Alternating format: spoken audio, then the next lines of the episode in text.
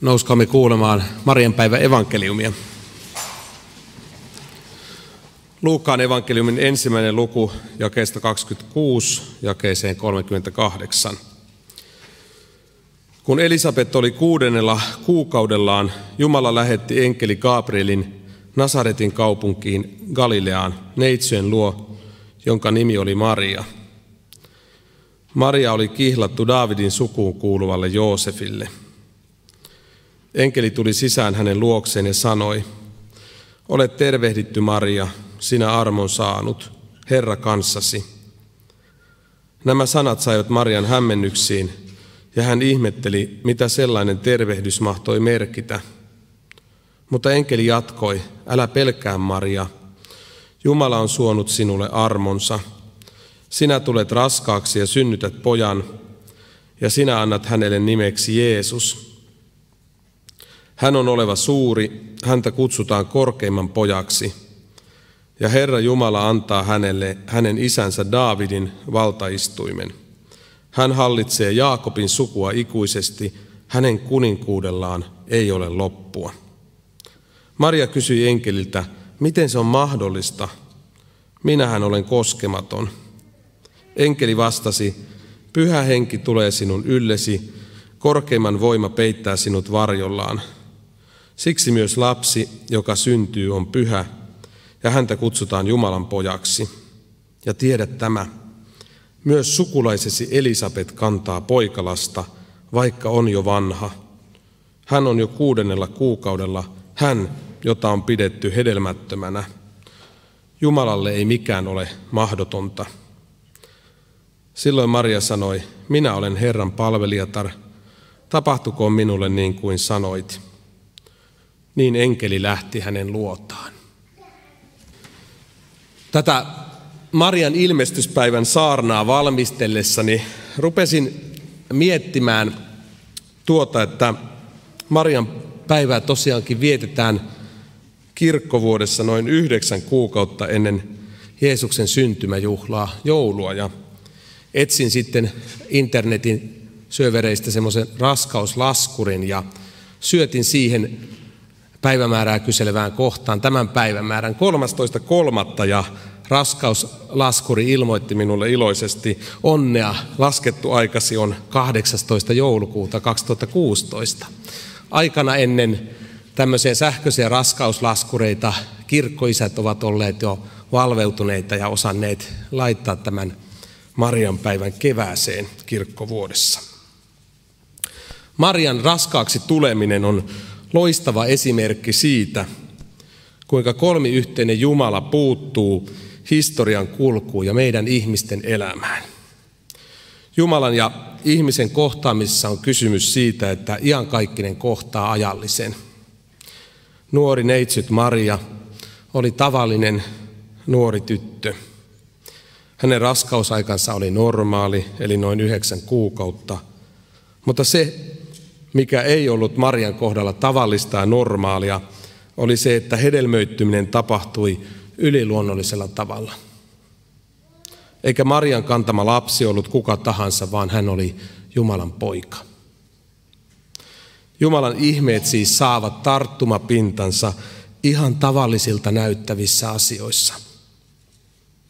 Kaikkivaltias Jumala, joka pitelee luonnonlakienkin naruja käsissään, oli vapaa tekemään neitseellisen hedelmöittymisen ihmeen, ihan tavallisen tytön, tavallisen kuukautiskierron ja tavallisen raskausajan lomassa. Jumalan pojan ihmeellinen tuleminen tähän maailmaan muistuttaa meille siitä, että mekin kaikki olemme jostakin lähtöisin.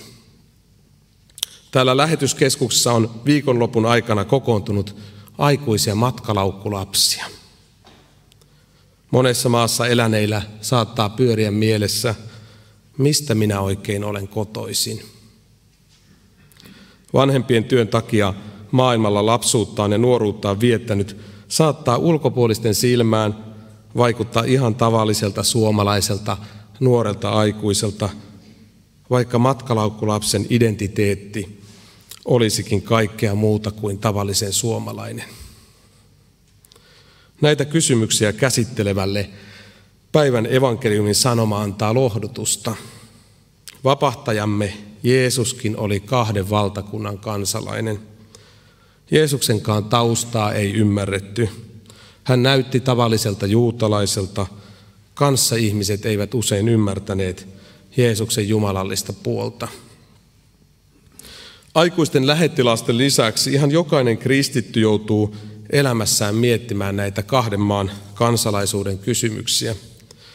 Kristittyinä olemme taivaan kansalaisia maailmassa.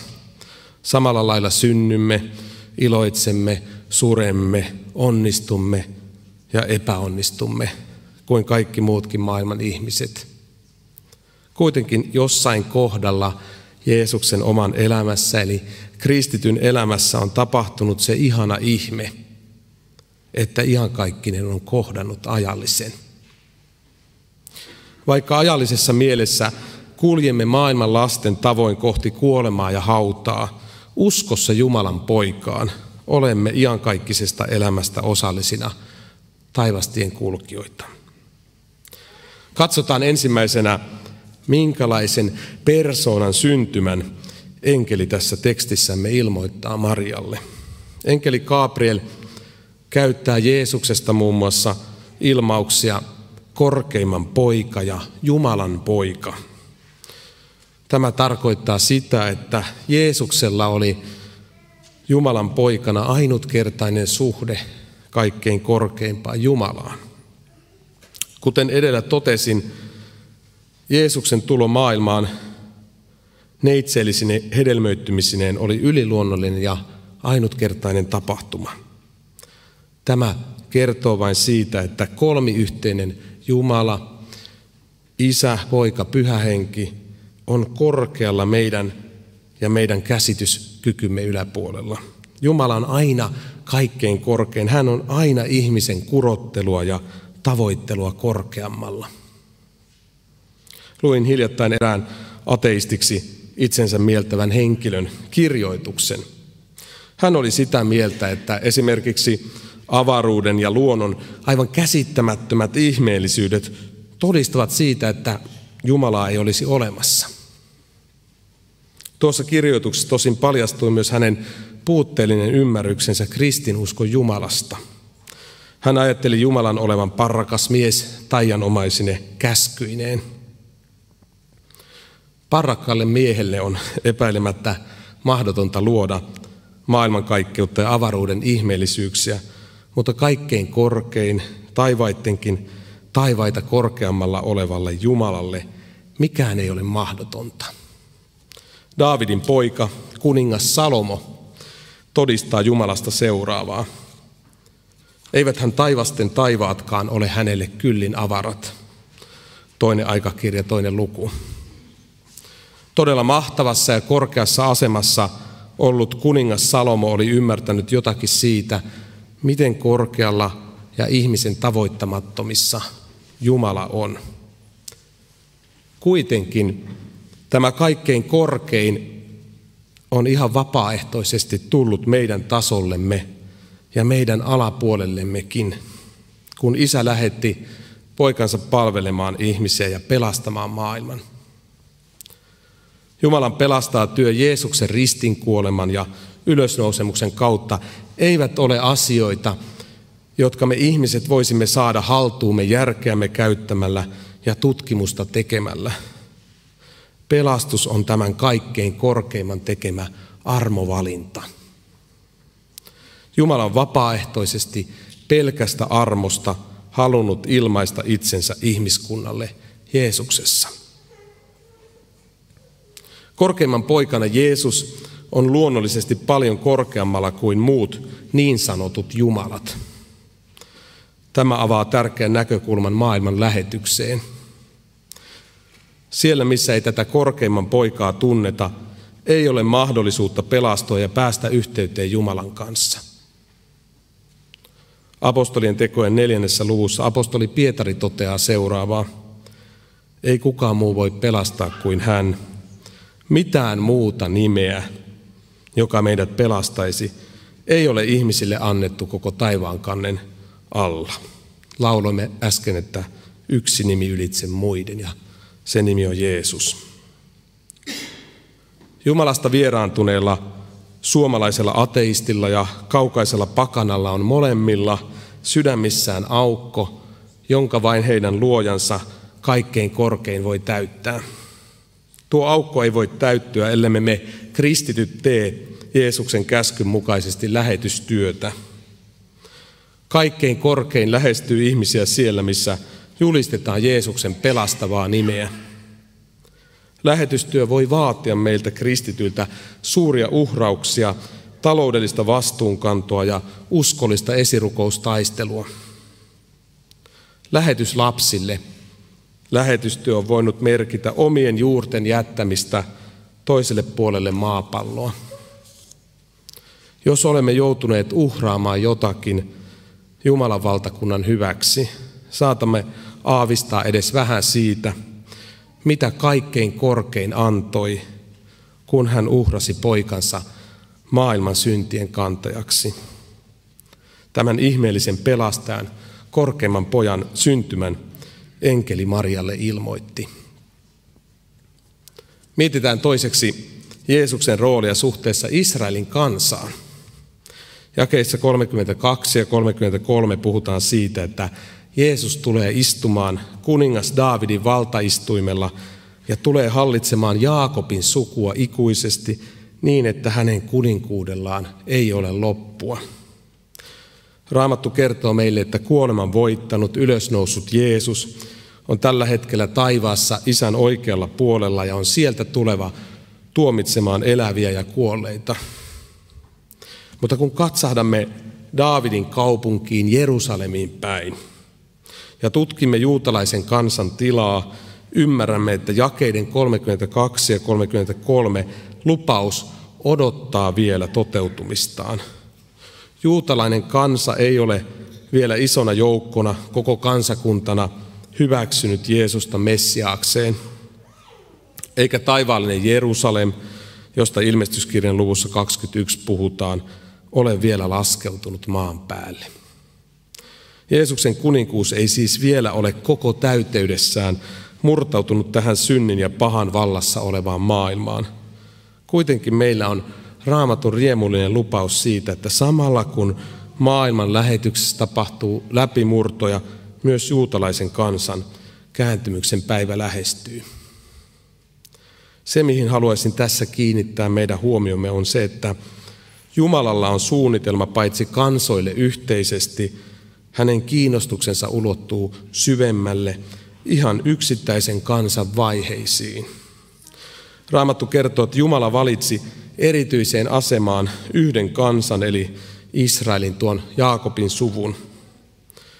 Tämän hän teki siksi, että hän voisi Israelin kautta valmistaa pelastuksen koko maailmalle. Tällä tavoin yleisellä tasolla koko maailmaa rakastava, rakastavalla Jumalalla on tarkempia täsmäsuunnitelmia muidenkin kansojen varalle. Esimerkiksi Japanin lähettinä ajattelen Japania ja Japanin lähetystyössä mukana olevat huokailevat rukouksissa Jumalan puoleen. Milloin Jumala antaakaan herätyksen tulet Japanin kansalle – mitä tapahtuisikaan, jos Jumala herättäisi Japanin palvelemaan häntä? Ajattelen, että tuolloin kaikki se viisaus ja ajalliset rikkaudet, joita Jumala on Japanin kansalle suonut, tulisi paremmin koko maailman evankelioinnin ja köyhien kansojen käyttöön. Ja onhan meillä sitten vielä tämä Suomikin sydämellämme – Suomen kansan vaiheet koskettavat kaikkia meitä, jotka puhumme suomen kieltä ja kuuntelemme suomen kieltä. Näin siinäkin tapauksessa, että olisimme monen kulttuurin vaikutuspiirissä eläneitä. Missähän jamassa mahtaa olla tällä hetkellä se isiemme usko, joka on synnyttänyt talkoohenkeä, lähetysjärjestöjä, lähetystyöntekijöitä ja lähetyslapsia. Jumala on pitkässä juoksussa siunannut Suomea herätyksille, jotka ovat pistäneet ihmisiä liikkeelle suuressa mukana asialle lähelle ja kauas. Kansanlähetyksessäkin ollaan aina oltu menossa. Kenties täälläkin on aikuisten lähettilasten tai muiden kirkkovieraiden joukossa henkilöitä, jotka tuntevat monin tavoin jotenkin levotonta ailahtelua sielun sopukoissa. Sellainen ailahtelu on vain terve ilmaus ja reaktio siitä, että kaikki ei ole Jumalan lapsilla vielä täysin hyvin. Tässä maailmassa kaikki ei ole lopullisen hyvin ennen kuin vapahtajamme Jeesus, Daavidin poika, istuu näkyvästi valtaistuimella. Tuon Marjalle annetun lupauksen toteutumiseen asti meidän tuleekin tuntea vierautta ja muukalaisuutta tässä maailmassa. Vierauden ja muukalaisuuden kokemuksesta kumpuaa myös hätä maailmaan hukkuvista sieluista sekä tarve lähteä liikkeelle ilosanoman kanssa. Kolmanneksi tarkastelemme Jeesusta yksittäisen ihmisen henkilökohtaisena pelastajana. Kaikkein korkeimmalla ei ole suunnitelmaa ainoastaan koko maailman kaikkeutta tai yksittäistä kansaa varten, vaan Jumalalla on yksityiskohtainen suunnitelma jokaiselle ihmiselle, sinulle ja minulle. Luen enkelin sanat Marialle jakeesta 28. Olet tervehditty Maria, sinä armon saanut, Herra kanssasi. Ymmärrämme, että Maria oli saanut aivan erityisen armon, kun sai ainoana ihmisenä maailmassa kantaa Jumalan poikaa kohdussaan. Mutta voisiko tähän Marian saamaan armoon liittyä joitakin sellaisia armopaloja, jotka me kohduttomatkin voisimme omistaa omalle kohdallemme? Ensinnäkin Jumalan armo on se, että saamme Marian tavoin omistaa itsellemme uutisen ihmiseksi tulleesta Jumalan pojasta. Toiseksi armoa on se, että tämän vapahtajan Jeesuksen kautta itse Herra on elämässämme. Enkelin toivotus Herra kanssasi koskettaa siis jokaista, jonka elämään Jeesus on armossaan tullut. Kolmanneksi armoa on se, että Marian tavoin jokaiselle Jeesukseen uskovalle on varattu Jumalan palvelijan ja palvelijattaren rooli. Jumalalla on sinuakin varten ainutkertainen palvelupaikka, jota kukaan muu ei voi täyttää kuin sinä. Herra tarvitsee juuri sinua. Marian ympärillä eläneet ihmiset eivät ymmärtäneet, miten suuren tehtävän Maria oli Jumalalta saanut. Silti Maria sai elää elämäänsä Herralle ja uskollisesti täyttää paikkansa Jumalan suunnitelmassa. Samaan kutsutaan myös meitä. Vaikka Jumalasta vieraantunut ympäristö ei ymmärtäisikään sinun olevan Jumalan lapsi, sinun ei tarvitse elää elämääsi ihmisten odotusten mukaan. Kristittynä sinut on kutsuttu elämään Herralle. Kaiken mitä elämässäsi teet, saat tehdä kuin tekisit sen Herralle. Olemme tässä tekstin äärellä, Marian ja enkelin kohtaamisen äärellä, voineet tehdä sen johtopäätöksen, että Jumalan poika Jeesus on välttämätön. Koko maailma tarvitsee Jeesusta. Kansat tarvitsevat Jeesusta. Sinä ja minä tarvitsemme Jeesusta.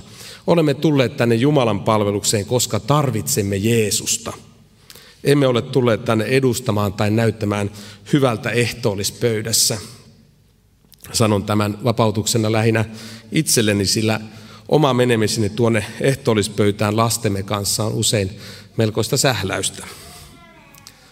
Sinä ja minä tarvitsemme elämäämme kokonaisvaltaista apua, jonka pohjimmiltaan vain Jumalan poika voi armossaan meille lahjoittaa. Viimeisenä kerron rohkaisevan kokemuksen siitä, kuinka Jumalalle ei mikään ole mahdotonta. Marian ja Elisabetin raskaudethan olivat todistuksia siitä, että kaikki on Jumalalle mahdollista tässä meidän ihmisten elämässä. Japanissa lähetystyössä ollessamme työskentelimme pienessä Hatkoopen seurakunnassa. Seurakunnan viikkotoiminnoissa kävi hyvin paljon ei-kristittyjä, joille saimme julistaa evankeliumia. Huolenaiheenamme oli kuitenkin se, että sunnuntai Jumalan palvelukseen ei meinannut millään tulla kristittyjen seurakuntalaisten lisäksi uusia etsijöitä, säännöllisesti Jumalan palveluksessa käyviä etsijöitä. Rukoilimme pitkän aikaa seurakuntalaisten kanssa, että Jumala lähettäisi uusia etsijöitä tuohon Jumalan palvelusyhteyteen. Pitkä työkautemme alkoi sitten olla jo loppusuoralla ja minusta alkoi tuntua siltä, että ei Jumala nyt tainnutkaan vastata tähän meidän rukoukseemme. Ja näytti siltä, että säännöllisesti Jumalan palveluksessa käyvää etsiä ei vaan millään tule Hatkoopen kirkolle. Kun sitten koitti kolmanneksi viimeinen sunnuntai ennen Suomeen paluutamme, Jumalan palvelukseen tupsahti eräs nuori nainen.